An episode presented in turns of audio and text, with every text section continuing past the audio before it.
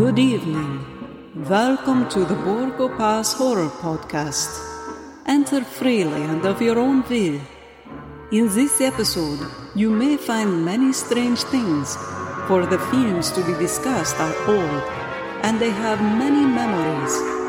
So, beware. Beware.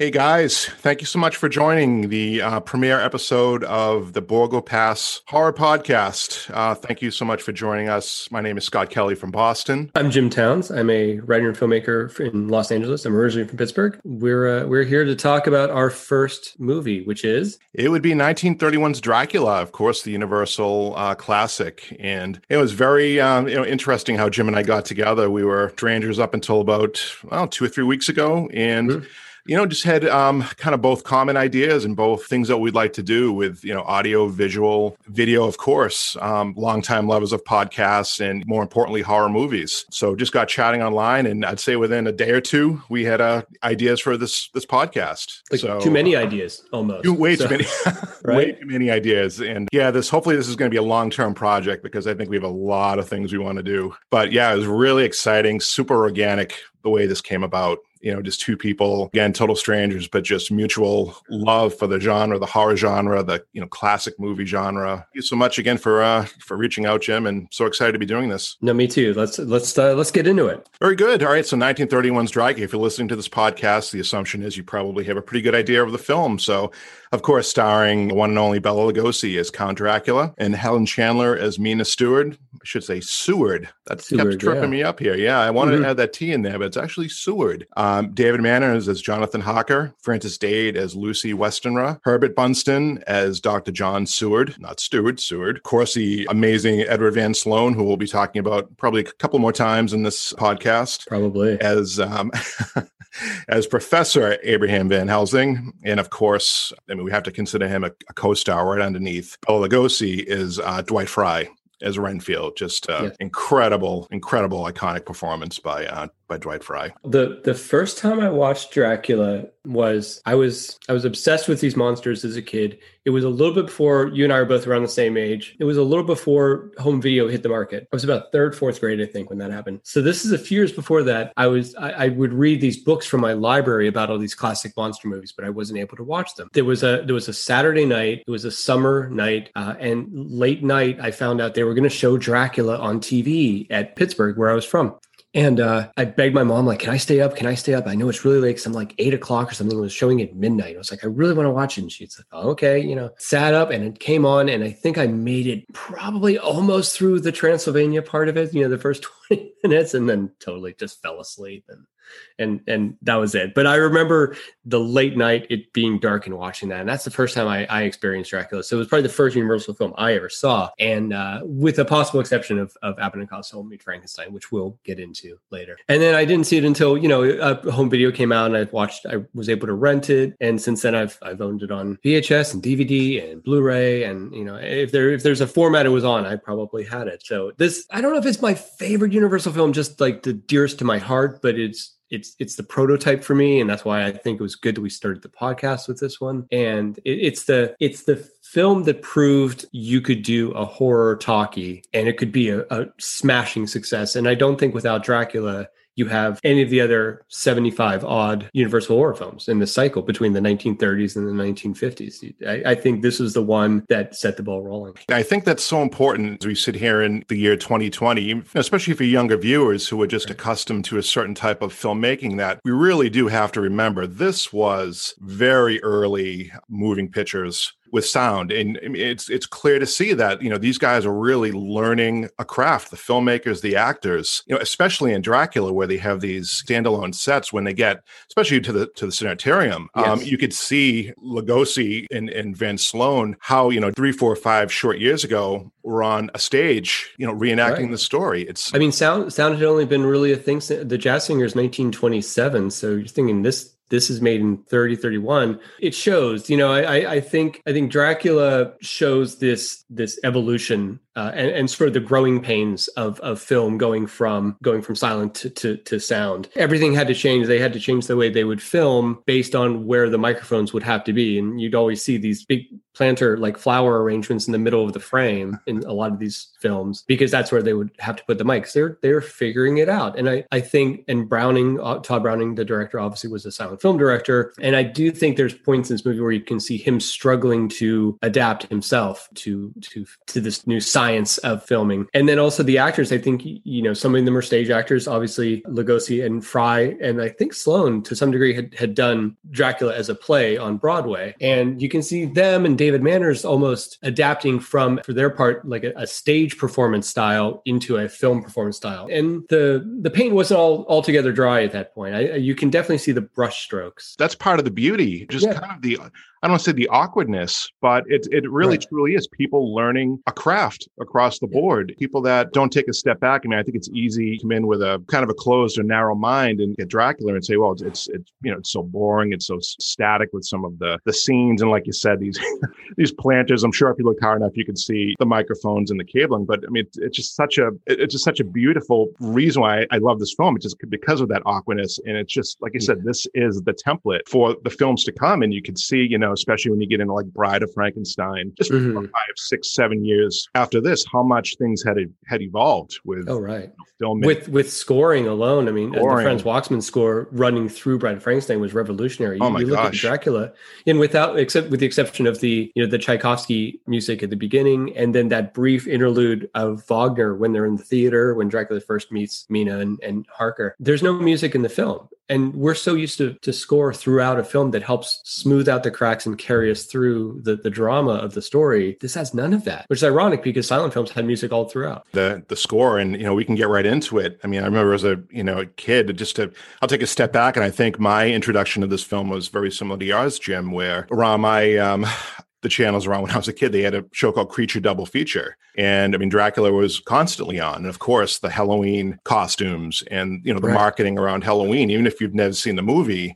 it was just that iconic presence. Everyone knew Dracula, and it was the Lugosi. Right, right. Even without seeing the movie, I knew very well years before actually sitting down and watching Dracula for the first time exactly who this character is. So just it, back to that, just like the iconic status of. It, and I'm sure I think you'll, yeah, you're going into of pop culture. Yeah, absolutely. And I think you'll probably go into this later on. You know, maybe with some of the, the conflicts between Universal and, and the in the um, Lugosi family, Jim. But again, right from the get go, you just knew just knew who Dracula was. So going right into this into the score, like you'd mentioned, very little audio, but of course the film opens up with Swan Lake, you know, Opus 20. And as a kid, not knowing anything about Swan Lake, I was just always mesmerized. It is such a great piece for this. It, it this, is. It's this haunting and, and gorgeous, and it's just the right length. You know, it it's, it's, an amazing little bit. And they got. I mean, we can kid about it. They got a little, a little bit lazy reusing this uh, Swan Lake. They recycled the, it for the, the public, mummy in the public domain, so these are for Mummy Rue Morgue. But mm-hmm. again, I remember as a kid just hearing this piece, and again, just so haunting and such a great way to open up into just that that opening scene, and we can kind of get into the film. If for me, it's like it's like it's like the the 20th century fox fanfare as a kid you know as a kid of our age we we knew the 20th century fox fanfare bled into Star Wars. Absolutely. The, the next thing you're going to say was the Lucasfilm Limited, you know, a long time ago. Um, and and so now I, I, could never even hear that without anticipating what was the awesomeness was about to come. And to me, that's that's what that's what that piece of Swan Lake. If I ever hear it out of context, I'm still expecting to hear, you know, expecting that that bat logo to come up and and the titles.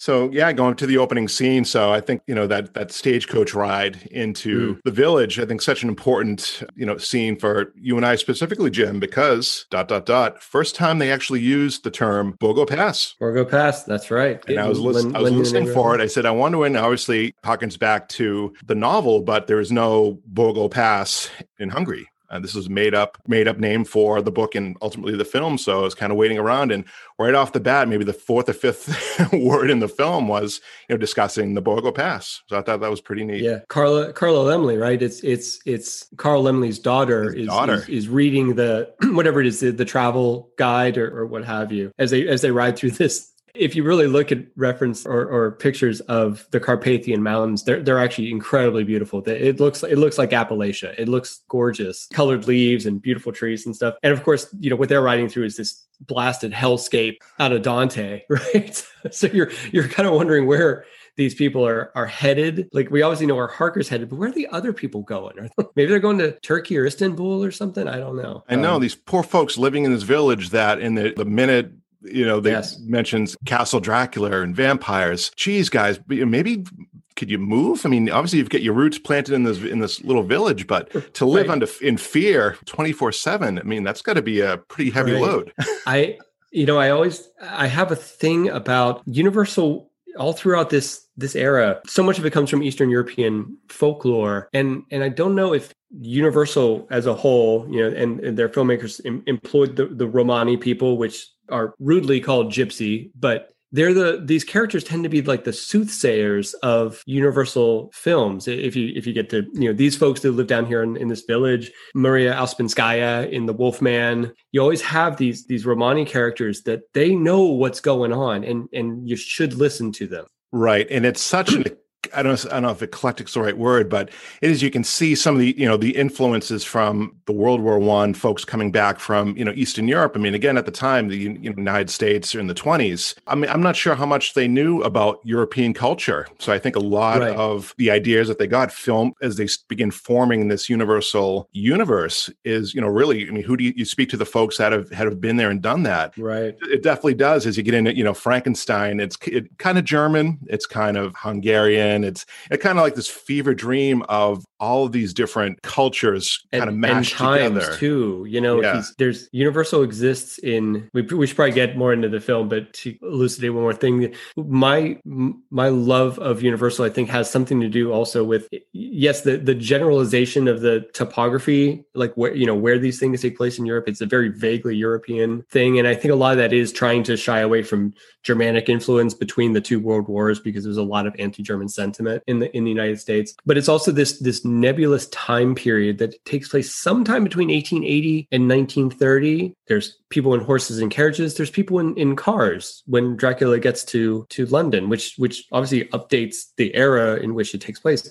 But if that's the case, then the dress is out of sync with the time. So it's the the unspecificness of the era and the place makes Universal films take place in their own kind of pocket universe. Absolutely. And, and, that's something I think that was their brand. And I think that's something that no one else had that, that they could do. Completely. You're right. You're right. Completely timeless. I mean, even going, you know, fast forward into a Hammer film, you can kind of get a sense of the timepiece. Right. But no, you're absolutely right with, with Universal. It really truly is in its own universe and own in own time pocket. And again, that's just part of the the charm. Could take place anytime, anywhere. So many multiple influences. It just makes it so much fun. So, yeah, yeah not to go off on a, a tangent. I'm sure we could talk about uh, talk about this yeah. piece all day, but yeah, getting right into to Dracula. So, I mean that that opening scene in the in the crypt. Obviously, as we get past the village scene into the crypt, and we see mm-hmm. Dracula for the first time. And um, I don't think I'd ever really realized how quickly, you know, we see the the villain in the film. I mean, I, I had to right. stop it and look at the timestamp. So within six minutes of the very first scene of the stagecoach coming down into the village, we see Dracula, and he's yes. standing there looking, you know, mysterious and dangerous.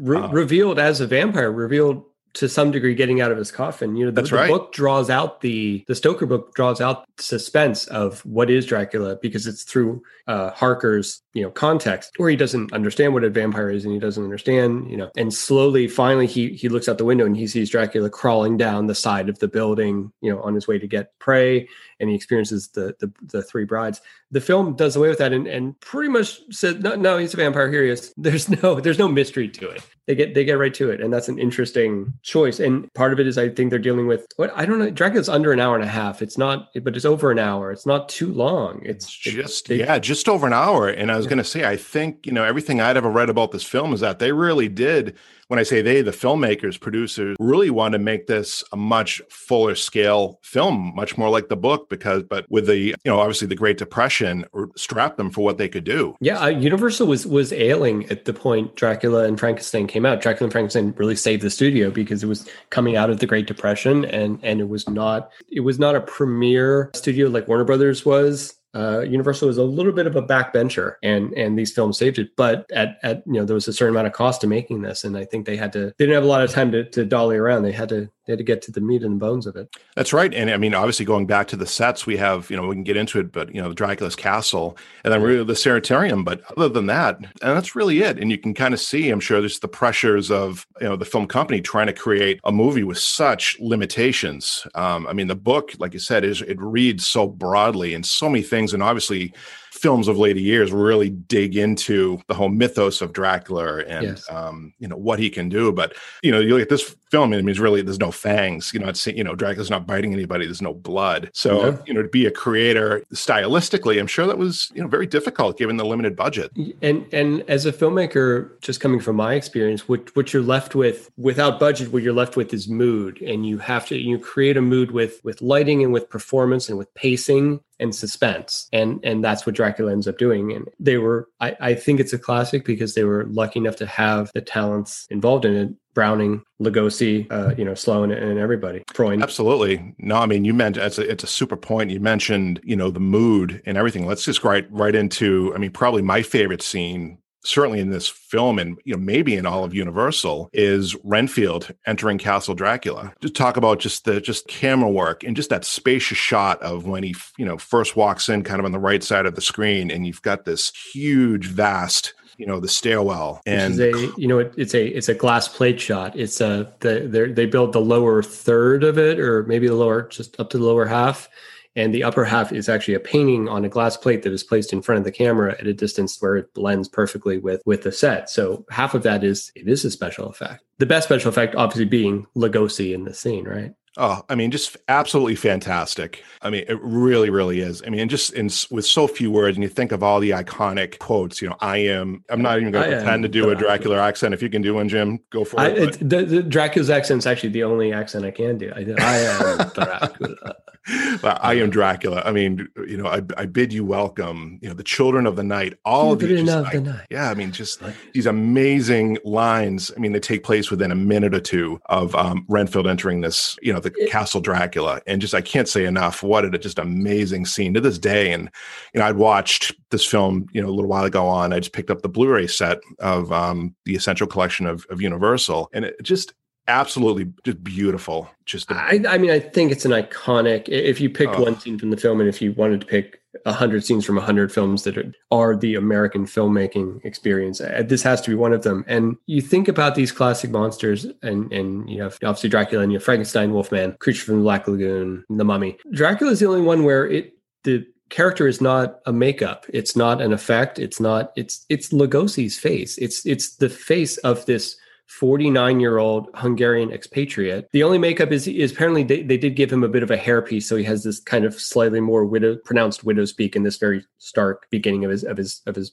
dark hair. And and they they paled him up obviously. But and and and so i mean he's kind of wearing a little bit of not to get too technical but lighting by by 31 was a little bit better. But in the early days of film they had a lot of trouble controlling the glare of lighting. And that's why in silent film you see actors are are they wear they're more dark circles around their their eyes their lips. Even male actors you know they wear this kind of stagey looking makeup and that was to help define the features of their face under the glare of very very intense lights because they were having difficulty controlling exposure at that point yeah you can see it especially with some of the young actors that put like kind of the cobweb makeup around the eyes you know mm-hmm, that mm-hmm. features and like you know to your point where Lugosi was you know not a you know not a young man you know no. late 40s really didn't need all that much makeup. I think you know proof of that is, and I'll I'll post some photos on um, on the um, Instagram and Facebook um, Borgo Pass website webpage. But some of the stills of Lugosi playing Dracula on on stage, on stage, and yeah, the makeup's much more extreme. Absolutely, they really almost dummied it down for for this film, and I don't know if that was just a budgetary reason or to your point, if it just wasn't coming across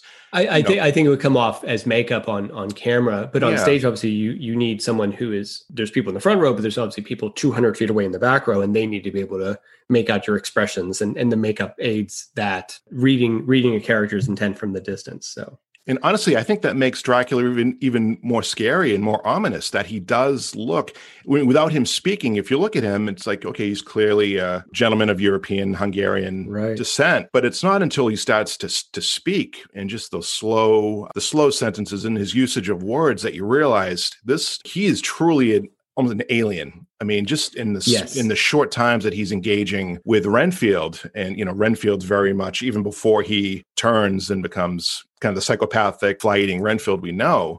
You know, he's a little excitable and uh, clearly nervous. You know, being Yes. at Castle Dracula, and he'd already been warned by the townspeople. You know, stay away from Castle Dracula. Right. The minute, the minute he walks, He's told up this- front that there's vampires there, but That's right. does he understand what a vampire is? Do we do we have that context where maybe, you, know, maybe you have to imagine you have to imagine a world, and it's so hard now with our culture. Almost 190 years of, of this. You have to imagine a time where you could hear like, "Oh, this guy's name is Dracula," and and and you go, "Oh, he's probably an okay guy." Give him the uh, benefit of the doubt, right? Well, what? Truly, I mean the the Dracula family would have been a you know mm. well renowned name in Europe. I mean, if you Yeah. if you're going back through the story, I mean these guys they were like the saviors of their of their country. I mean they were royalty. So to hear the name Dracula, just somebody maybe a, someone like Renfield, He's a count, right? Count Dracula. So um, you know what could be so bad about Count Dracula? But honest to God, I think the minute and I was watching this you know, last night, you know, for all of his his nervousness and obviously he's probably second guessing. I can't even imagine how badly Renfield needed this gig to enter this castle, and you know, he I guess he probably needed the money really badly, obviously. Exactly. Yeah. But um, you This know, the his- minute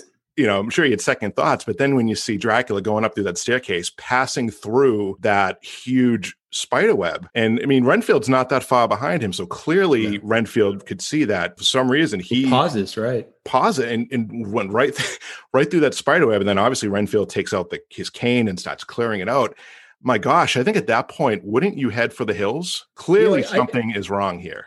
I think the book and the movie both have a little bit of this idea of the, the of Western arrogance of of English and then and possibly American as well. Um, idea that that we're a more enlightened culture and that we understand things better and and we're more uh, better equipped to handle uh, whatever situation. The the idea of a character like that being a stranger in the strange land. Now we'll, we'll go back in this, but I think the the film and the book are actually sort of about being an alien in, in an environment uh, that is not yours. I think there's this English kind of thing of like, well, tut tut, you know, we'll we'll Mhm. just even even though even though Dwight Frye has no English accent, obviously, and we can get more into that stuff in, in later episodes of the show. Uh, Mhm. the, the, the English and, and, and American accents in, in incongruous places. So, so he he he writes it off. Maybe it's but whatever the 1890s equivalent of jet lag is, you know, carriage lag or something.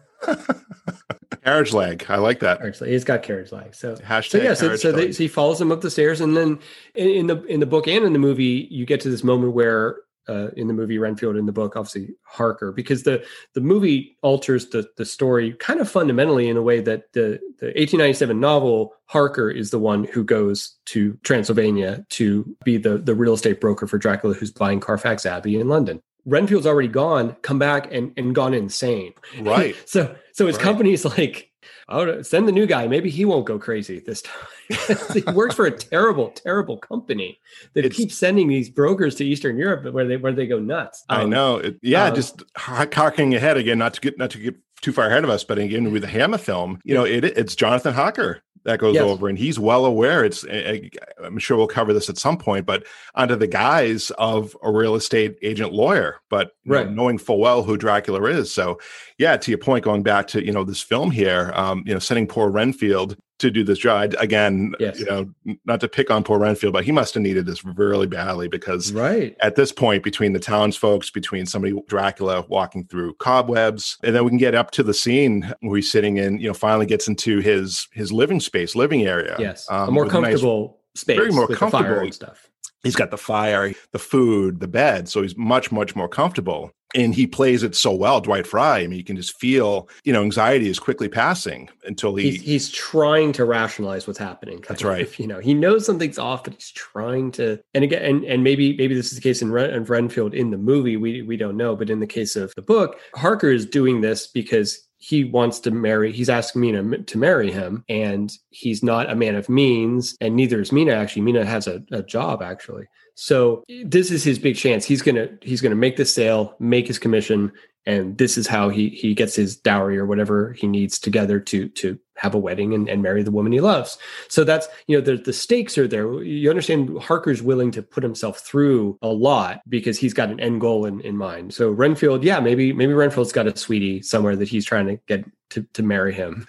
Again, not to fast forward too too far here, but you going back to the Coppola film, I think they did a, a super yes. job, Harker and you know, right. Mina. I mean, how many times does Mina say, "Oh, my rich friend," you know, my rich friend Lucy, and you know, I'm just a dowerless girl, and you know, et cetera, et cetera. So you know, um, you know, Stoker, Bram Stoker was not a, a well from a wealthy family. Bram Stoker had to work uh, all throughout the the time of his writing books. He wrote several, several books, by the way. I mean, not just Dracula, Lair of the White Worm among them, another horror book, but a lot of books that were not horror too. Uh, he published a lot during his career, but he had a day job. You know, he was he was the manager, he was the assistant to uh, an actor called Sir Henry Irving, and he managed. Ir- Irving had a theater, so so Stoker had a day job. Stoker was a working man. He was not the wealthy class. He was not a land, you know, a landed, you know, titled kind of person and the book and the film too like you know has this interesting demarcation between between someone like Harker who has to work and someone like Lucy who, who's born into more wealth. Absolutely, and yeah, the Westenras, and of course, you know, future films really play on that. You know, she has yeah. all these, you know, multiple suitors, and she's got the choice of any man that she wants. You know, certainly, I think because of the budgets and the time restraints, this film can't go that deeply into in Lucy's character, which is which is fine. But yeah, I think that might have made a little bit, you know, certainly given you know, say the Renfield slash Harker character in this film more mm-hmm. of an arc. You know, why yeah. is he doing well, the things he's doing? Why the, is he accept? Why is he accepting these things? Why is he not questioning things? Yes. And again, you can see just be, through through Frye's performance. Clearly, he's just filled with anxiety. He knows something isn't right, but to your point, trying to be the consummate professional because he needs to make this sale. Yes, and watching it again this week uh, and making notes for the for this episode, something I'd, I'd never really keyed in on before. The, you know, obviously the film Shadow of the Vampire, uh, which is about the making of Nosferatu, which we could get into another time, which was obviously a which a film made in the twenties, a silent film uh, made by the German director F. W. Murnau, which did not have the rights to Dra- Dracula the book, and Dracula's widow sued it and almost had the film destroyed from existence. Luckily, prints were saved, and and we still have this different version of the film. In Shadow of the Vampire, which is about the making of Nosferatu, the the vampire is hanging out with the crew, and he talks about Dracula having to serve a meal to Renfield, and the idea of like like after being undead for so many years how do you how do you select bread and how do you figure out wine? And you know these things humans do that you haven't done in centuries. And in dracula in the lugosi film here there's a moment where he's he, he turns and he's like i made you a bed. And you realize dracula hasn't slept in a bed in hundreds of years. That, he he's proud of the fact that he made a bed. He hasn't had to do that ever. Again he's so alien especially Guy sleeps in, in a coffin scene. right he sleeps in a coffin. He probably doesn't interact or even speak to people. I mean, yes, clearly he has his brides, and I'm sure he has his his minions around him. But really, yeah. when does he just to to sit and banter with you know Renfield about right. Carfax Abbey, and you know, do you have the paperwork for Carfax, and to sit and review you know legalities of this paperwork to make sure that it, you know everything is in order. When's the last time this Count Dracula did anything of that sort? Had to do paperwork, right? Do paperwork exactly? Doesn't he have someone for that? Like you should have a secretary. But really, yeah, this undead thing, you know, four, five, six hundred year old walking corpse is looking at legal paperwork to, to purchase property. It makes you realize. I mean, certainly for me in this in this bedroom scene, really, and I, I keep saying the same word, but just how alien this character is. I yes. mean, he really, truly is something from another planet who's playing the part of a human being. And I think this is where Lugosi's performance really settles us in and makes us really believe he is his character. Uh, in, in, in later interviews, David Manners kind of dogged on Lugosi a little bit. I think Manners only lasted in film until about the 30s, and he he went on and did other things, and had a, ended up having a, a pretty long life and a happy life with his partner. But but he dogged Lugosi a little bit, saying Lugosi would would stand in front of the mirror uh, staring at himself and chanting like "I am Dracula" as a way of sort of joking about it. But I think if you compare, frankly, if you compare Lugosi's performance to, to Manners' kind of very basic, dialed in stagey performance. I, I think I think Lugosi was maybe a little bit method before method acting was was a, was a thing. I think he, especially when it came to Dracula, I think he and he was a very versatile actor. He did many other roles. He did funny roles. He he's a very accomplished. He did tons of work on the stage in, in Europe before he came to America. Um, he played Jesus, he played a lot of roles. But when it came to Dracula Lugosi, I think he was all method, and I think he had to really inhabit that character. And I think what you're talking about, Scott, about the alienness, you're talking about an actor who came to America, did not speak English, somehow ended up on Broadway, and and in many roles had to memorize his lines phonetically. Right. He hired a, a tutor to memorize his lines, just the sounds of the words, without understanding exactly what they meant. And I think because I, you you know I've heard people from from Hungary, uh, maybe I don't know about his particular region of Hungary, but no one really has the Lugosi accent, and and and and it's it's both an accent and a cadence. It was the the rhythms in which he spoke, which are uncanny and and it gives him this like you say this alienness this this idea of like a, this undead creature who is unused to speaking to people unused to having a conversation especially Clearly, being a host not- all, all these things he's he's kind of bad at it and he is doing exactly. best. You beat me to it. He's it is. It's this out of world. He's almost learning. He's almost like going reverting back to a childlike state, learning how to have a conversation. And I mean, obviously, Right. it- you know, the first lines with Renfield, and even in, in in the bedroom scene, it's these three, four, five words, and you know, sentences. And obviously, as the movie goes on, it, it kind of gets a little, you know, I guess his his interaction with the, you know, I'll call them the human beings gets a little bit better. But yes yeah, I mean, you got to figure, and this is just you know fan fiction. Prior to Renfield entering that castle, when was the last time before that this Count Dracula spoke to anybody? right I mean, Right. could it be hundreds of years? Could be. I, I I can't remember if it's in the book or if it's in the this Coppola film where he has he has these uh moggers, uh, which are a, a regional type of people from the Right. area that, that help him do things. They're kind of his uh, groundskeepers a little bit. And and I'll we'll get into it in a little bit when when uh, we get into the the England parts. There's this underlying thing that maybe obviously Dracula is is is after blood and that's what keeps him alive. But is that really his goal, or is his goal maybe to reinsert himself into the world a little bit? Feels like it's a little bit of both. Like I think he's still obviously he has the you know this curse of being a vampire, so he has these needs for blood, but at the same time, you can see he still has this ego, just the way he dresses and kind of conducts himself. That he Right. truly is a Count Dracula who just happens to be a vampire, who just happens to have a need for blood. So I think it's a great point, and I think it's it's probably a little bit of both. I, I think it I think it mirrors Lugosi's own story where Dracula wants to go to a foreign country and and blend in a little bit where where he can blend in. And because everyone obviously everyone in Transylvania knows who he is. He's not blending in anywhere.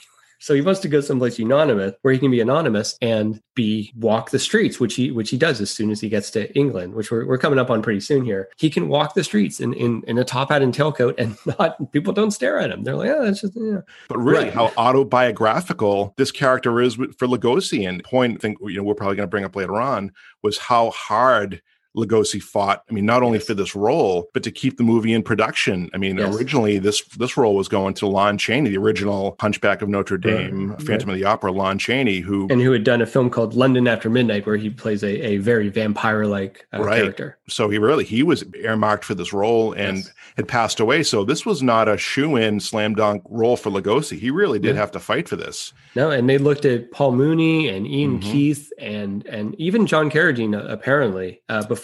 Even though Lugosi had played the character on stage in on Broadway and was a huge success, you know, Universal, yeah, they did. They, he was not their first choice. It's and again, yeah, you can see it. You know why he took much less money than some of his co. I mean, we were talking the other day. I mean, I think it was five hundred dollars a week versus Manners two thousand. I think it was. So he, Mhm, I mean, mhm. incredibly, you know, disrespected. Yes, But this truly was a labor of of love. And even Todd Browning at some points walked away from the film, or I think he kind of gave up some of the reins to some of his supporting. to, to Karl Freund. Yeah, uh, Right, to IMDb. I I never. I think this is maybe a little recent. I looked it up on on IMDb, and Karl Freund is credited as co-directing the film. And there's a there's a lot of speculation that yeah, Browning maybe was having a little difficulty uh, shifting into doing a sound film, and Freund had to kind of had to step in a little bit. And so it's no surprise that they end up giving Freund the Mummy the next year. Uh, Right. didn't know. I- so so definitely, it seems like the directorial duties were were shared to some degree. Yeah. So as you mentioned, let's get into to England, but we can't. I don't want to leave Dracula's castle until that that scene of you know obviously Renfield drinking the wine, feeling a little bit drugged, Yeah. being visited by the three wives, Dracula just appearing and waving away his wives as Renfield lie unconscious on the ground. He's mine, and the scene cuts as Lugosi is approaching Renfield, assumingly Renfield's neck put him Yes. under the Yeah. not not the vampire, but certainly some kind of a I don't know an illness or I mean V- Renfield isn't a isn't a vampire.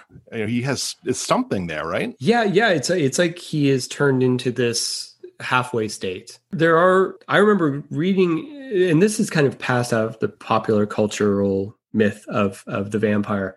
There there were I remember reading things saying that the vampire had to bite you 3 times to, for you to become a vampire. And then maybe the third time opens up the the blood in his in, in his own body and gives to you and there's this there's this transference and there's this, you know, transubstantiation thing that, that goes on that turns you into a vampire. So until then you are only partially there which is maybe kind of where mina is to for part of the film she's lingering in this in between where she she's vampiric but she's not a full-on vampire and i think that's it takes on a weird aspect of in renfield where he instead of you get the idea he's working up to humans he's like a serial killer who starts off killing animals and then you know works his way into people Right. that, that he he ends up with this obsession with with insects and and, and rats and mice. So, so he's working up the food chain or up the evolutionary chain rather to humans. But it's an interesting yes, and yes, they cut away before he bites. Well, they cut away before he bites everybody. Before he bites uh, Renfield, before he bites Lucy, and before he bites Mina. The censors would not. The, the understanding was the censors would not allow the scene of of Lugosi with his his mouth clamped on anybody's throat, much less another man in 1931, right? Where we see the Dracula does not differentiate between men and women. He he's equal opportunity when it comes to drinking blood. And that's another funny thing about this movie is is that it's a movie about a guy who sleeps and gets out of coffins in, in, in at sundown, bites people, and is killed by driving a stake through his heart. And we don't see any of those things. They all happen off screen because they at the time they weren't able to show that on screen. It's like, you know, I always joke about it's like the Highlander TV show where it's all a show about, you know, people who who sword fight and cut each other's heads off and then you never see anyone get their head cut off because on television. You can't show the critical factor of the, the character. And for all that, but we, but we we think we've seen it, right? With sound effects and with all that stuff, we think we've seen it, but we we we never see Lugosi get out of a coffin. You know, the camera literally pans away and then pans back and there he's standing there. That possibly has something to do with the awkwardness of getting out of a coffin in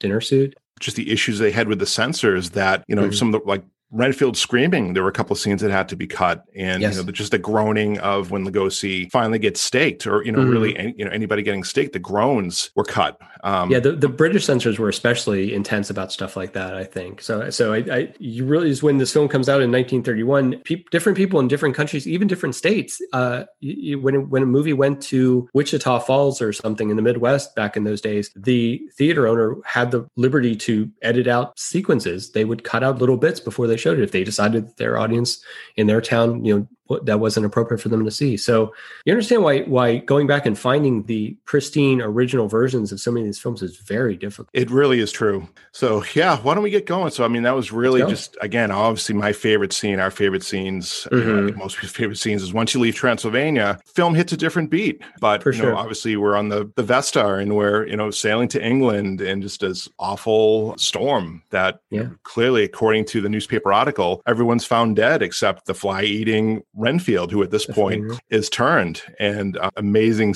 camera scene of sh- you know when they finally open up the deck of the or the door of the of the deck and Renfield at the bottom of the stairs clasping each side of the stairs and just that maniacal laugh Right. again if you've got to say like just iconic scenes in universal not only dracula that's got to be it i mean just that one shot looking down Oh that, my that gosh. that gangplank or whatever at him. Oh. Yeah. Um, whatever you call it on a boat. Um, yeah and you know that that's where uh, Browning's cameo is too. He's one of the voices saying like like whole crew washed up, yeah, oh, whole crew dead, horrible or something. One one of those voices is is Browning. I've never been able to decide if it's the more Cockney one or the other one. oh no kidding that's Yeah. i did not know that Yeah. really interesting Captain to the wheel, horrible. I I do believe I do believe that. Browning in, in a little bit of a cameo, yeah, yeah, and then so we go from and there's there's some geographic confusion here because it the the sanitarium sanatorium I can't remember which which one it is because a sanitarium is for crazy people and a sanatorium is for people convalescing and I think it's a sanitarium uh, run by Dr. Seward is in Whitby and Whitby is on the east coast of England kind of north a little bit more towards Scotland than than it is towards France and London is obviously south central England. So you're talking about a, a hundred miles away uh, more a little bit more than a hundred miles away from each other. And the I, I don't know how the book manages the, the film kind of seems to flop back and forth where we're not sure where where Carfax Abbey is versus the sanatorium and stuff. But but in any case he we don't see what happens to to Renfield after after Dracula bites him, and somehow he, he well he you know he, he, comes over on the ship and then is arrested or obviously and brought to this this thing. So now now we're suddenly in Doctor Seward's sanatorium sanitarium. he, one of those. we'll call it the sanitarium. I think you're right. Yeah, I think yeah, it's a sanitarium. Yeah. And uh, and Renfield is now in, not an inmate, a, a, a patient, and apparently it, in the sanitarium, and it was not uncommon in this era for the the doctor or whoever the administration of of a, a, lunatic asylum to actually live there with his family on the property which now seems like a crazy sorry thing to do right? Yeah no pun intended. Yeah but seward lives there with with his with his daughter who in this case is is mina. There's a lot of like, from the book obviously the lucy and mina flip-flop a little bit from the book but but yeah, um, Mina is is is his daughter, and Lucy is her friend who lives in the city, and and is obviously the the first step of Dracula's obsession.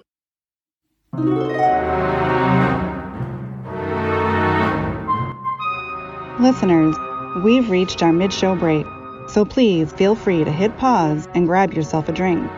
You may rejoin us whenever you're ready. We'll be waiting.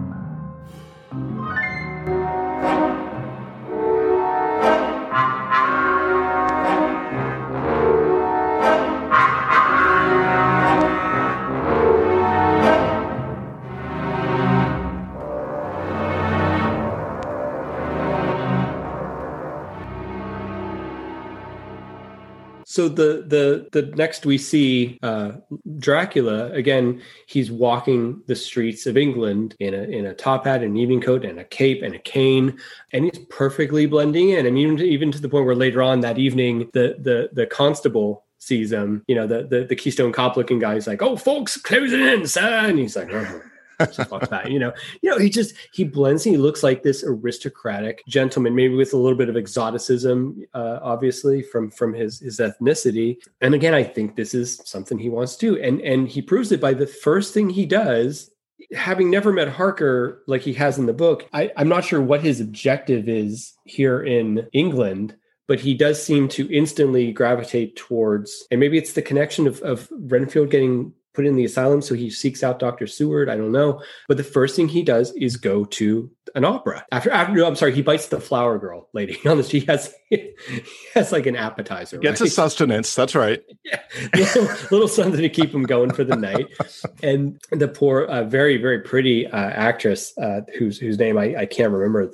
Flowers for your buttonhole. He and he bites her, and then he goes to the opera. He goes to see the opera that's playing is, is Wagner's uh, Der Meistersinger von Nuremberg, and it's about a group of singers in Nuremberg who decide to create all these rules for how you should sing or something. I, I don't know uh, a lot of, um, but it, it is a Wagner opera. I'll say fun fact. I'll throw in Jim. Same um, opera house as Phantom of the Opera. Oh, is it? Is it? Is, they use the same location? That makes same sense. location. Of course, of course, it is. Yeah, I was looking at. it. I'm like, I hadn't seen Phantom in some time, but you know, going yeah. back looking at it again, and then I did you know just a little bit of googling, and sure enough, the same set from um, from Phantom Phantom of the Opera from, from the the Lon Chaney Phantom from of the Opera. Lon Chaney. Right? Yeah, so so he goes there, and and obviously one thing I noted this last time watching it, being a little older now, Dracula's powers obviously include being able to be seated in the middle of a performance, which I've never been able to do. Once you know, once the live performance starts, you have to stay in the lobby until like they can sneak you in.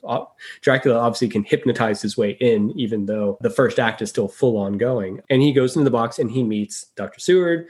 He meets who, who plays Seward again? Oh, Dr. Stewart is oh Herbert Bunston, who, who's who's really affable, but definitely as a character, he you know he seems very befuddled by what's happening. He's he's a guy who's all about science, and in the book that that's the case too. And Van Helsing is his buddy from way back, comes in and brings in this more you know broader sense of science and mythology and and and, and everything with the vampires. But he also meets Mina Mina Seward in this, Lucy and Jonathan Harker, who played by uh, David Manners, who, as far as I can tell in this movie, I'm not sure he has a job or any real purpose. He he just I mean, he's Mina's boyfriend. I mean, I think that's his kind of, you know, he wears those kind of writing type things. Good gig if you can get it, man. Yeah, right. I mean, I mean, now, so in this, obviously, Mina is the daughter of a guy who owns a sanitarium, so she obviously might have something to do with. She's got some some assets and some some funds, but but it goes to, and I'll talk about this more as we get into the other films. You know, you know, Dracula 31 is coming out of America's coming out of the Depression,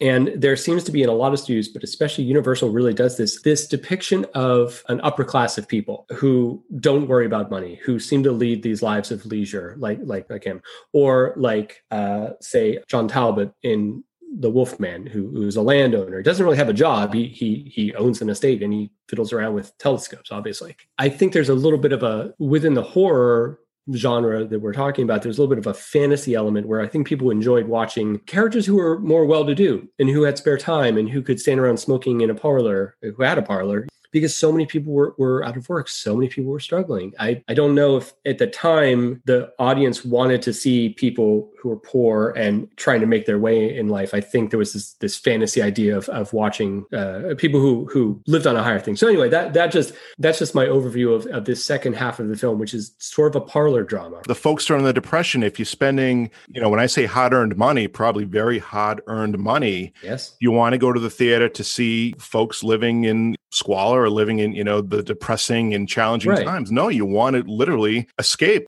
and that's kind of a movie for all of us, or the reasons yeah, to see a yeah. movie, or to you know go to a concert, or you're trying to escape reality, even you know for an hour or two. And exactly, I places you've never been, things you'll never do, right? That's you know? right. That's uh, right. Also, they would see plenty of squalor and, and and real stuff in the newsreel before the film, because back then you would go and you, would sit in the theater, and there would be a cartoon and a newsreel and an informational thing, and then the movie. Oh, later on, I know with World War II, and you know, do your part, and you know, donate yeah. steel, and you know, right, right, right, buy war bonds and stuff. Buy yeah, war bonds, on, which which when we get into uh, the Wolfman and, and Frankenstein versus the Wolfman and all those films are happening concurrently with the war. So it's it's an interesting juxt- juxtaposition. We'll get into that, obviously, talking about those movies in, those, sure. in a few weeks. But yeah, just Manners' character cracks me up. Yeah, but it's true. I mean, you had mentioned the point. I mean, aside from obviously Dracula purchasing Carfax Abbey and the fact that their estates I forget. I think Lucy or Mina, you know, I forget the exact verbiage, but they, you know, adjoin. I think adjoining adjoining lands or adjoining lots. So yes, obviously they're neighbors. You know, that one backyard right. turns into the other backyard. So besides that, what is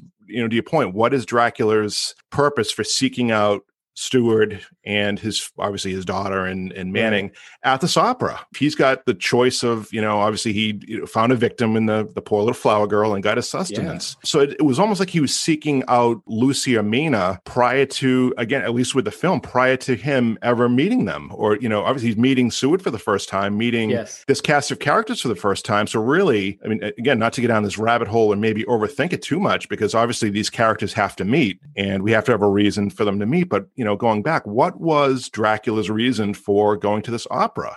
Yeah, as, I mean, as, a, as, a, as, a, writer, you want your character to have a, mo- a motivation, and, sure. and, Dracula's has to be more than you know. As, as, a filmmaker who is who's made a zombie film, I can tell you that that zombies as characters are not interesting. They're just they just want to eat you. There's no there, there's no thought process. There's no intent. There's no goal. There's no uh, depth to the character. So for and to some degree, like if you wanted to talk about a regular vampire, like some car- creature you'd run into in the middle of a movie of some, like a not a Resident Evil, but like an underworld movie or something, right? But Dracula's more than that. Dracula's uh, he he was royalty, and he was a soldier, and then he, you know, if we want to talk talk about the, the the historical character, he's been alive for hundreds and hundreds of years, so he he has to have a goal beyond just not withering and dying. He has to have a, a long term plan, and and again, I think it goes into this thing where he he's trying to, you know, he's an em- he's an immigrant, just like Lugosi was, and he's trying to insert himself into this posh culture of his neighbors. And maybe finding victims within that social circle is like you, you date within your social circle or something. I don't know. Truly, no, uh, maybe like a, a happy accident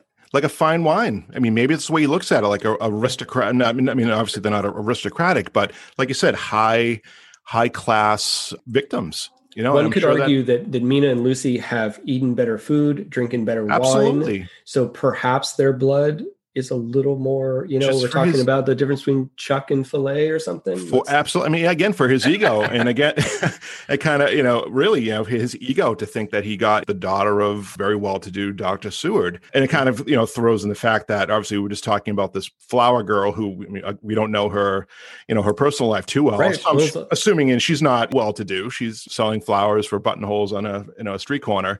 Poor thing's um, blood probably just tastes like gin, right? Cheap gin. So my guess is Dracula is really hard up. He really needed some sustenance. He just he needed that Well, blood to. Well, it's You like know- you want to eat, you want to eat healthy, but on a road trip, sometimes you just got to stop at Jack in the Box or something. It was like McDonald's, right? No, yeah, exactly. Flower It's Girl was like for. Flower, Flower Girl was McDonald's, yes, um, Oh. and then he finally finds Von Yeah. Stewart and um, the whole introduction, and you know Lucy had just some terrific kind of you know the creepy lines. You kind of saw her.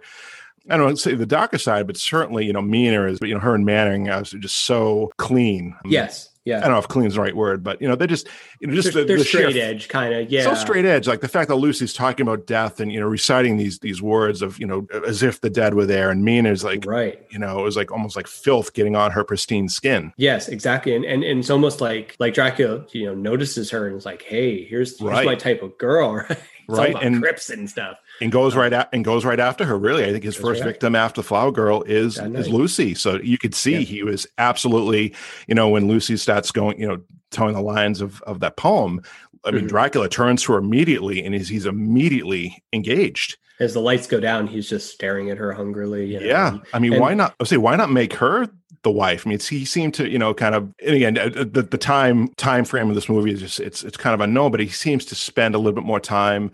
I would say, I mean, Lucy's death seemed to come a lot more abruptly. Like to me, Yes. of the two of them, and um, again, maybe this goes back to his ego, but why choose, you know, maybe Mina as his bride versus Mhm. Lucy? Yeah it's a, it's a, it's a strange i'm not sure what the what the the thing is. And, and uh, my my feeling is that there i would like to someday read the the actual you know the the i believe it's john balderston wrote the the screenplay for this. And balderston also wrote the mummy.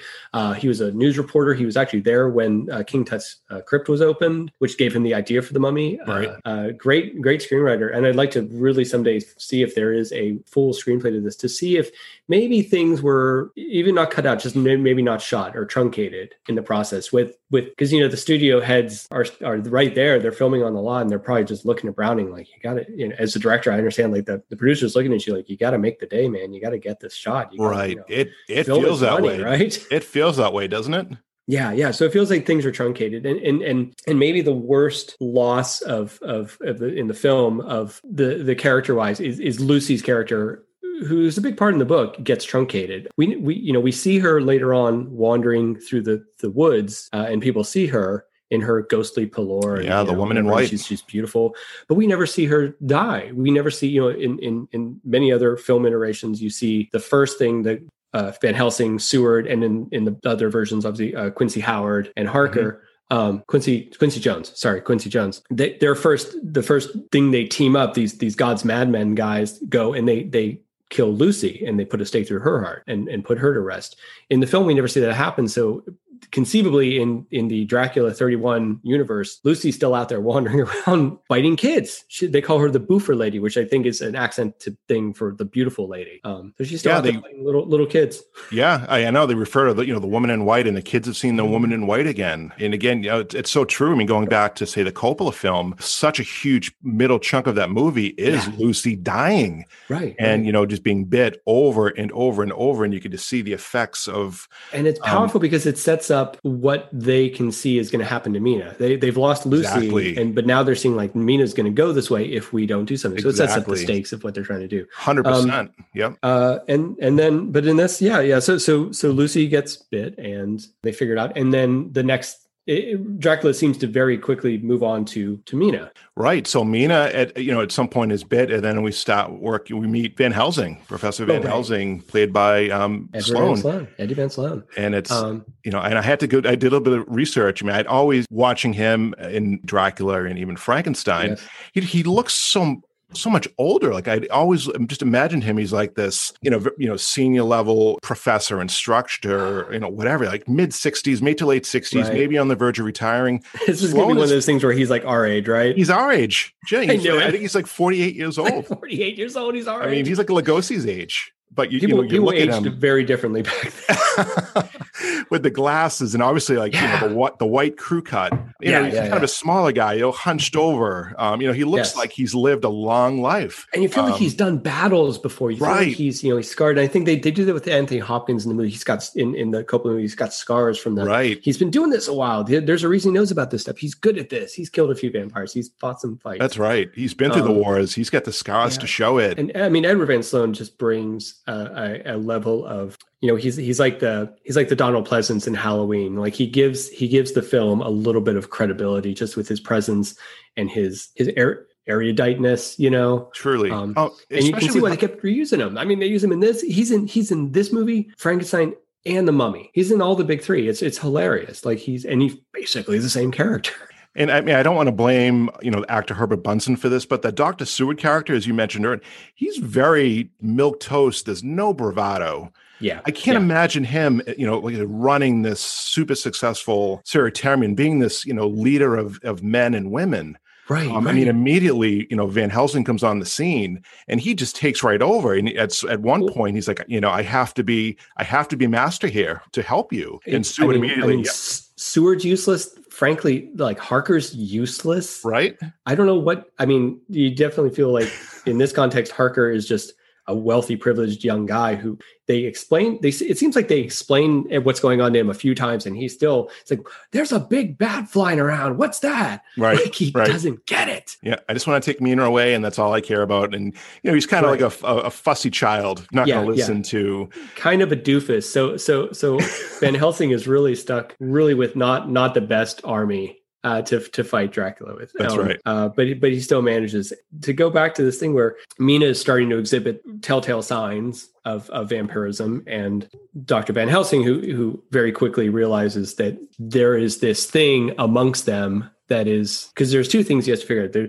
he has to decide that, that yes, this is in fact a, a vampire, a Nosferatu, which is the name of the film from 1922. Apparently, it's an Eastern European word for vampire, and yet a lot of research has been done, and we we can't quite figure out where that word comes from. If that's a real word, we're not sure it's authentic. We're not sure if it's a maybe it's a misspelling or a, a mistranslation of a, of another word for some kind of undead, creature. Mostly, it exists in the pop culture world. It's not not like like there are words in those a- areas for terms for, in those areas for these creatures like or dog and and and things like that for demon and stuff. But but Nosferatu seems to be sort of a made up word. Uh, that we we now associate with the undead, so that's an interesting little bit. But yeah, he, he first figures out that yes, there are there there's a vampire here, and his next thing is this is where the movie comes into this kind of a murder mystery kind of thing, right? Where he's the one who has to figure out who it is.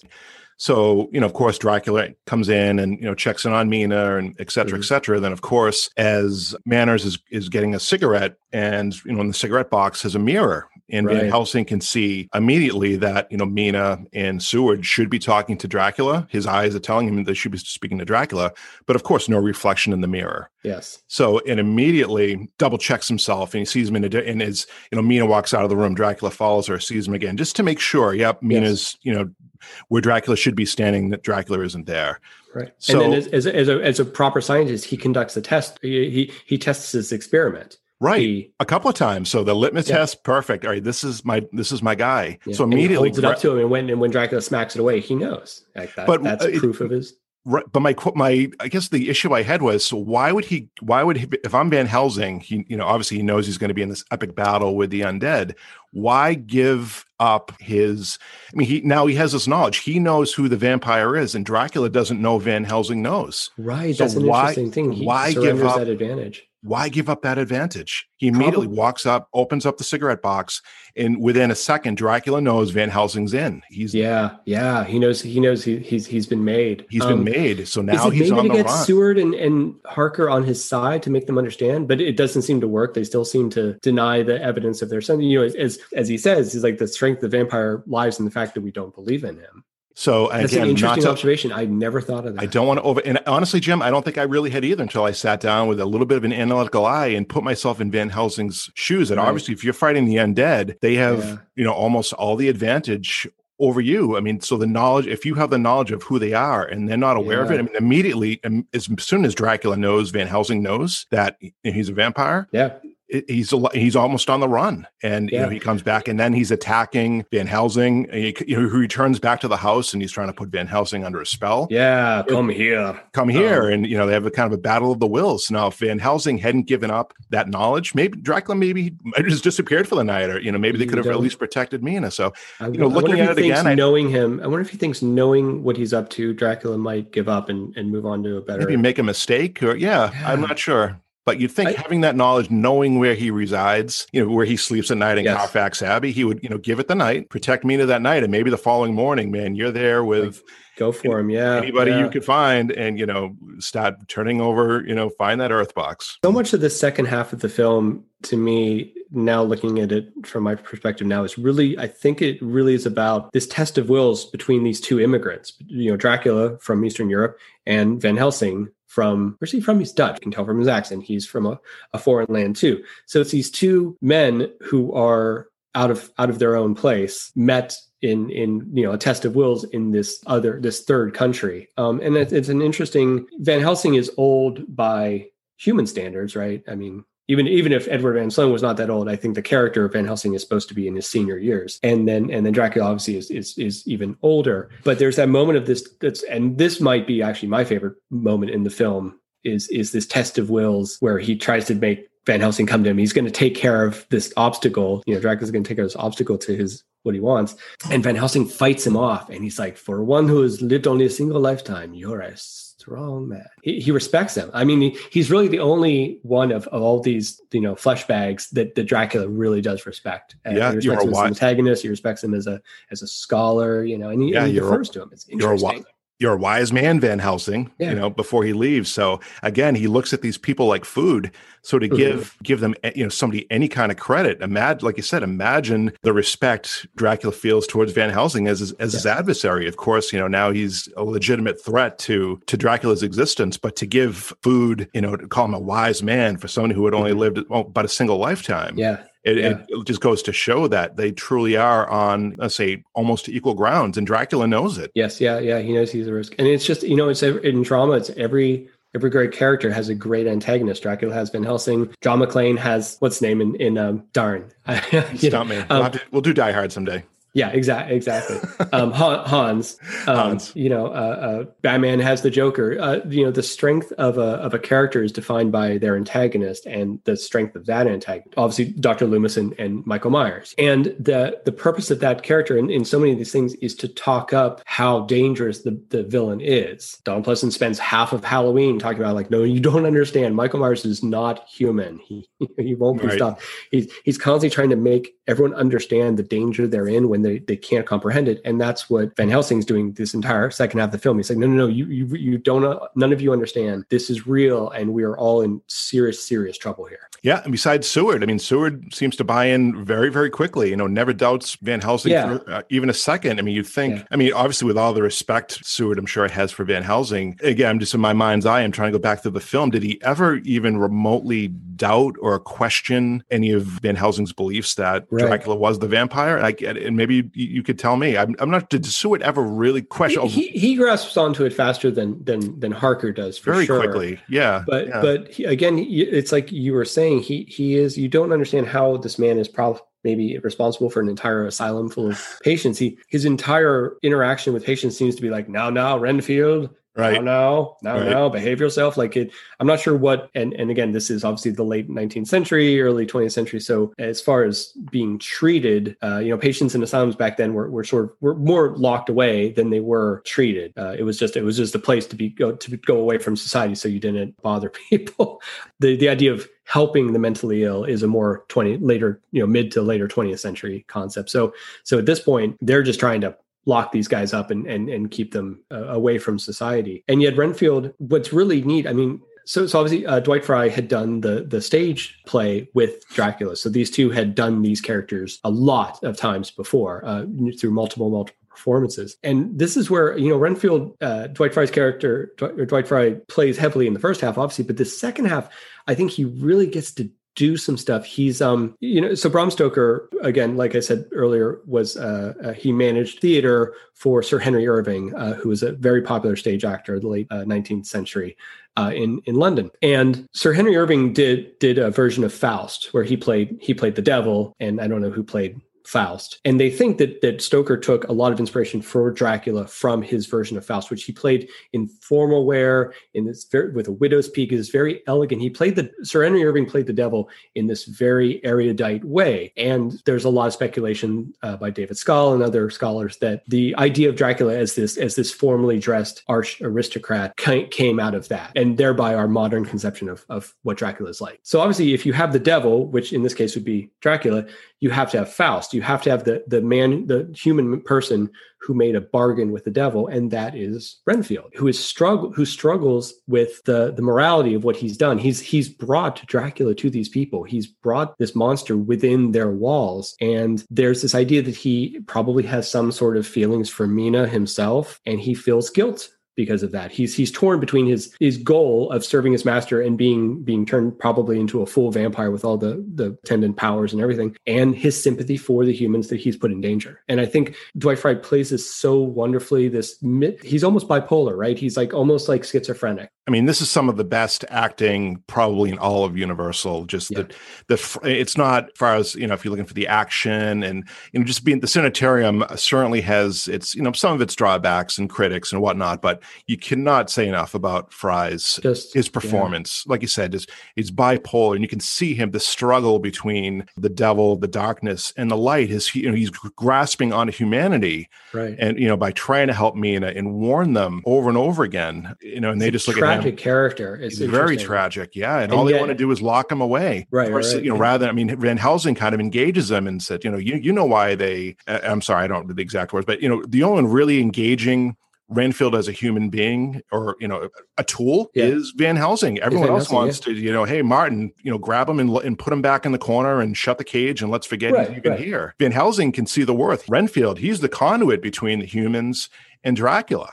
Yes he he could be their inside man. I mean, he, absolutely. He know yep. he knows what Dracula's after, and if they can just get to him, and, and Van Helsing really works at him, and and inevitably, you know, you know, the tragedy of Renfield is that he he ultimately fails to to redeem himself. He never does. He he actually goes to warn Dracula at the end and and try and you know that that the men are coming, and inadvertently leads them to him, and not to spoiler alert, uh, Dracula t- takes him out in, in, those in those amazing, wonderful uh, stairs. But yep. I, again, yeah. if it, it, ironically, like another one of those lasting images from this film is that when the nurse faints and you you cut to and you see Renfield crawling on all oh fours. Oh my gosh. Her just incredible. I mean, just those animal, uh, animalistic eyes and, you know, any humanity that Renfield had maybe 10, 20 seconds ago, yeah, you know, was gone at that point, you know, yeah. and you have to wonder, is he going to not to get too gruesome, but you know, obviously he's not full vampiric. He doesn't have the fangs. Well, actually, Lugosi doesn't have fangs either. But right, does he is he going to go and bite her neck? Is he, is he going to bite her. Is he going to do something else to her? There there's this there's a latent threat that is very disturbing. And right um, right. and dwight Frye was so amazingly talented in this. And it's just a shame that you know he he pops up in all these other universal films. He he's obviously he's obviously the, the hunchback fritz in in uh, frankenstein. And after that he he starts playing you know a lot of villagers and is he in he's either in sun or ghost? He's i, I know he i mean I, he might be in both. I know i'm trying to think. frankenstein versus the wolfman He's yeah. literally just he's like the third villager. He's like, right. oh, he he's when he said he'd blow up the dam. I mean, just, just a, that's right. It's it's that when he shows up in again. Yeah, I mean, but, so and he, and he had a few other roles in Universal, and I think he, he did some other work, but he you know he just never um, was always going to be a character actor. He was always doomed to to be stereotyped as that. And I, I and I feel like for what such a gifted guy as he was, um, it's a shame that he never really was had a chance to to lead a film or to do to do uh he could have done um any any number of, of other roles or something like that. Would have been interesting. I could have seen him as the the artist in in house of horrors or or anything else right. like that. So right. Yeah I, a- anyway. I mean obviously we've had you know almost 100 years to look back on but you have to wonder did they know you know they universal anybody did they know what they had with dwight yeah. Frye? i mean yeah truly, they, had, they, had like, a real was... they had a real weapon there and and, and absolutely. Unfortunately I mean, he got he got assigned to just the supporting bits mean, but, so um, so special, especially again, you know, up against people like not to badmouth them too bad, like David Manners, but like just these Yeah. milk toast, and you know, a lot of it was the part, but you see, Yes. like you know, Manners even in the Mummy, and he seems to kind of play the same, you know, same Oh. type of character. And I don't think he was ever, you know, a huge horror fan, so no. I'm sure, you know, it was a paycheck for him. He wasn't exactly, you know, passionate about the project. And again, he Um, only he only acted for about three or four more years after this, and then he he went and he uh, he had a ranch of some kind, I, I think. Uh, and you know he he was he was a gay man living in the 30s, so so obviously had to keep his private life secret. Eh, but but those roles he would get, I mean, I, I you do kind of feel sympathy for between Dracula, the Black Cat, and the Mummy. Not in those orders, obviously. Dracula, Mummy, Black Cat. He's always playing. he's always playing this character that either Karloff or Lugosi are, are constantly after his girl. And and and you think about, he's this young, very handsome man, you know, athletic and very well spoken. And these older boogeymen are constantly macking on his action. and he can't he can't do much about it. He's always clueless about what to do. I mean, I, I would I would argue the Black Cat he's he's his most proactive, but except for that, he's this very neutered protagonist. Yeah, he's just a very stuck in these roles, which you could see why he would be frustrated because they're not they are not they're kind of thankless parts to some degree. They are. He just has to stand around and smoke and, and be clueless. harken back to just his, his personality. He, just, he does. He comes across extremely meek, but you know, but Yeah. very handsome. but, You know, somebody that you know I'm sure he'd be great to play a round of golf with, or you know, Oh, yeah, down and have a smoke with.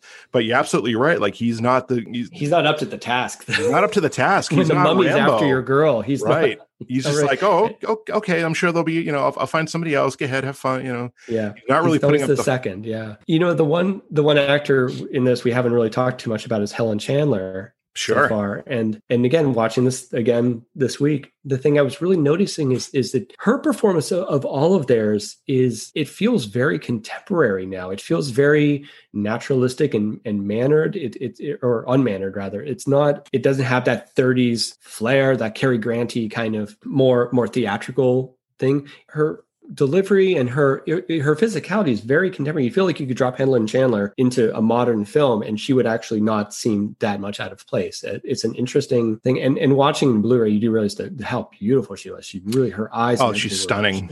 Stunning. I mean, just that you have just the huge eyes, especially you know towards the end of the film when she's she's speaking with sta- staring at the neck. right just those big eyes and the, and the and the camera pans in on her. And she Yeah. was just absolutely beautiful you know and obviously we won't get too deep into it but you know kind of a tragic um tragic Yes. life in a way. Herself, listening- yeah, yeah, with Yeah. alcoholism and everything. unfortunate. Yeah, yeah and it's it's it's just a shame. And but you know she this is only her as far as i know this is her only universal horror film whereas some of these other characters kept you know coming back and repeating and repeating lionel atwill and and sir cedric hardwicke and and and what. This seems to be you know she did this and moved on. Yeah i've seen Yeah. her just in little bits just only because i i appreciate her work in dracula but just yeah you know, went on YouTube and just found, you know, little clips from other films. And I think one of her last films ever, 30, uh, I'm going to put put myself in a box here, but w- one of her last films, but still, I mean, extremely beautiful. I think by this time, you know, she's really heavily in- involved with like the alcoholism and really Yeah. going through some personal issues. But now I'm glad you brought her up and very important. She be a Yeah. topic point in this podcast. I, I Yeah. love the I love the still image, uh, the the promo image they do of of she's sitting at a table and she's holding open the the great big novel version of Dracula, Dracula, and they're all leaning in and looking at it and like looking at a passage and stuff. It's it, it's so very staged and it's something that a, a studio would have you know done only in that era. But it's a great pick. It's really That- funny seeing that. Yeah. Oh, the other one I love too. It's her. So it's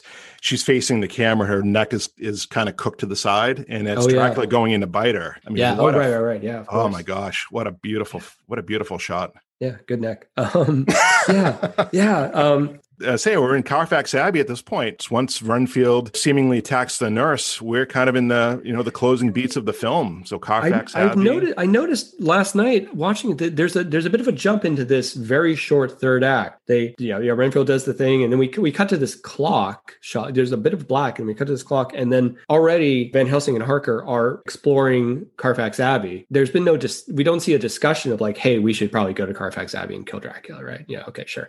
Um, No, it's like they cut to them the already doing it, and they see the coming in and taking taking uh, Mina. right. I mean, Harker sees the wolf running across the yard, and at that point, they kind of pick up their gear and head over to Carfax, and that's obviously when the nurse is attacked. But yeah, the scene opens up with the Renfield climbing up the stairs that you had mentioned to find you know Dracula Mm-hmm. and and Mina, and at that point, Dracula was you know well aware of you know Renfield's betrayal and of course kills him looks like he, he, choked him or just you know ruined his neck somehow and then Something, just had that yeah, fantastic down some stairs yeah yeah just that thumping i mean if you go back yeah. and crank up the audio just that thumping of the body coming down the stairs yeah, yeah. Um, and oh. that you know that set talking about that first scene where where renfield shows up in Dracula's castle and you have that amazing set of stairs that Dracula comes down, they end up their final meeting is is similar to their first meeting where they're on this giant set of stairs again, uh, interacting. This one I don't as far as I can tell, I don't know if there's any special effect. I think this is a very tall, great big set that they built. This giant circular staircase with a pillar in the middle. It's unusual and beautiful. It's it's understated. You know, there's not a lot of detail. It's just this ruined,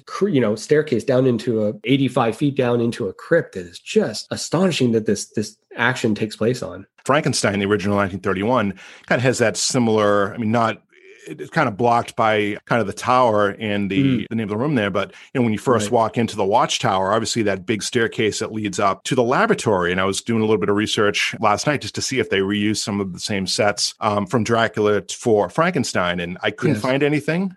I'm led to believe probably not, but they certainly look just that kind of that long hooking, you know, stairwell. I mean, it's very likely done on the same soundstage at, at the very at the very least in Universal. Sure. Uh, I can't tell you which which sound stages. I've been on the Universal a lot, but you know, most of these sound stages, there have been a series of fires. Universal uh, Studios is kind of tucked up against a, a mountain hill, which is ironically the hill you see the the carriage come down in Transylvania in the beginning of the film, right? It comes down into the little gypsy town. That is the hill right up. You're you're kind of on the other side from the Hollywood sign, right here in LA. Oh, no kidding! Um, Interesting. Yeah. Uh, but a lot of these buildings were up. A lot of these st- sound stages were were are nestled right there and close to the hills, close to woods, and very prone to forest fires. And a lot of these places, these these studios of, or these uh, sound stages, have since burned. The the Eastern European square where Wolfman mostly takes place, you know, that central action, I know burned in the 50s, I think. Also, these films, not to get a little technical, were shot on a nitrate based celluloid film stock,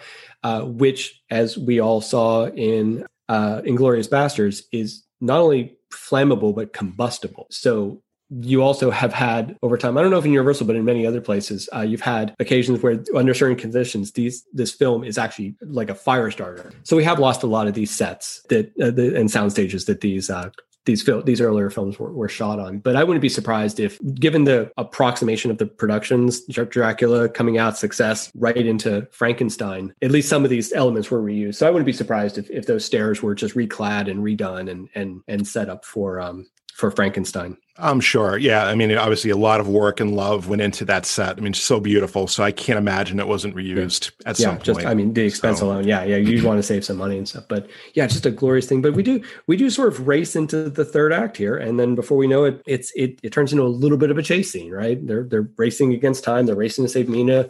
The sun is coming up. So Dracula's racing against the sun to get back into his thing. And uh and the next thing we know, we're we're in this again this this final set, this beautiful crypt with the fantastic, vaults, yeah, know, just thing. that opening scene, you know, that we saw Dracula yeah. at, um, you know, back in the crypt, and it all happens extremely quickly. You know, you the killing happens off screen. You hear kind of a grunting and a groaning, yeah. and Mina and Harker are in each other's arms, and uh, in credits roll you, you, sort of wonder Van Helsing, ch- you know, he's chasing Dracula into his lair, and he knows he has to put a stake in his heart, but he doesn't bring anything to do it. He's got to sort of like, hey, find find something heavy. I got to peel off a piece of wood here from the from from the top of Dracula's coffin. There's precious seconds there where you're like, man, that you could have used a little bit more planning before that. Aside but, from uh, crucif- aside from a crucifix, yeah, he really didn't go with you know any tools of the trade. So maybe he just assumed being in a the Carfax, it probably wouldn't be that difficult to find a piece I'll, of wood or I'll know, find something. I'll yeah, find right? something. Right. Um, and you know, it's it's interesting. I I I have this love for for films like this, and and it happens a lot in in the older Universal films. Is that the you know you do have this idea of there's a there's there's producers there and there's cost involved and and people making making the doing the spreadsheets you have this understanding where you can see a producer just going because these films end so abruptly sometimes just you know in a normal narrative you have you have the the drama it it it it goes up to the climax and then you have this resolution or or what you could call a denouement, like where there's a few minutes after the climactic event to let everyone relax and come off the thing before the end of the story. Uh, Frankenstein does this really well, where you know the, the the the windmill burns, and then you cut back to Castle Frankenstein, and it's oh they do the toast with the, the you know the maids like oh a son to the house of Frankenstein. Right, right. right. Um, this movie, it's like you can see it's like you can see a producer like, look, Dracula's dead, film's money. Just have him walk up the stairs, right?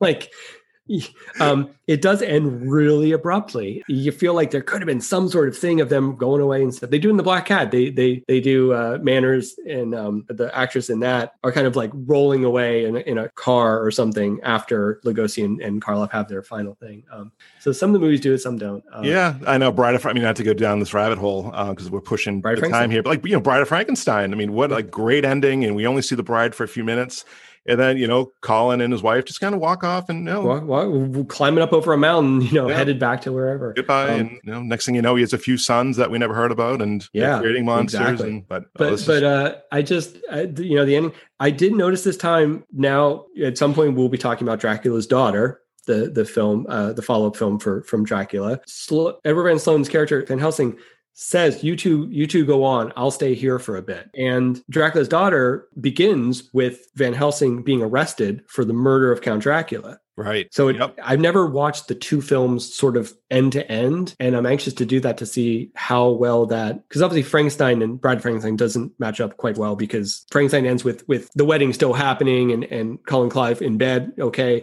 and then frank bride frankenstein starts it, it, it redoes that little ending where they're carrying him down and they think he's dead now and all that stuff. So right, uh, those two don't dovetail quite as well. I'm anxious to see how well Dracula and and, and Dracula's daughter I guess we've come to the end of the film. It's a yep. universal picture. Yeah, I'll tell you, our podcast is going to be probably twice as long as the film, and um, that's okay.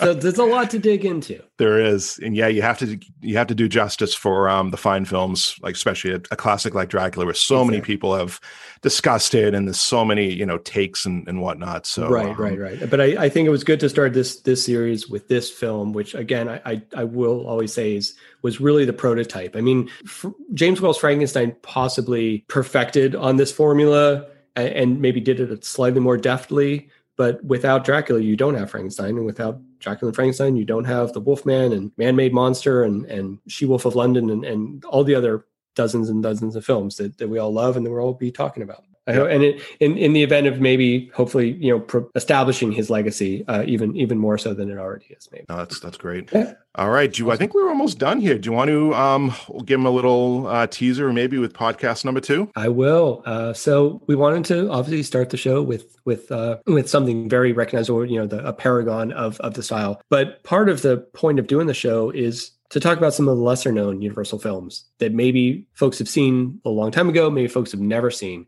So we're going to go from we're going to go back and forth, and from this we're going to go into a, a slightly lesser known, probably a much lesser known Universal film. We're going to skip ten years into the future to 1941, and we're going to be talking about the Lon Chaney Jr. film Man Made Monster, also starring Lionel Atwill. Yeah, I mean a lot of recognizable faces. Certainly, you know Mr. Atwill and uh, Chaney yeah. Jr. So I think it's a it's a really great idea. Um, it's a fun movie yeah. too. It's almost a little sci-fi. It's it's a great movie. Yeah, and I think you know something that's you know as Jim and I were talking about putting this podcast together, something really really important for us, and you know hopefully it, it extends back to the audience was to show kind of our our love for these films. And it's not it's not covering you know only the draculas and the frankensteins. I think not to say anybody could do that but really we want to dig deep sometimes yes. and you know getting deep into i think uh, you know a lot of our focus is going to be on universal certainly some non-universal. So you know as jim said i think it was really important for us to hit peak and pillar with a with a movie like dracula and then maybe get into as Jim has said, just kind of a lesser known, but you know, still a, a really nice film. And I think we're going to have a, a, ton of fun. I'm going to have a ton of fun researching that one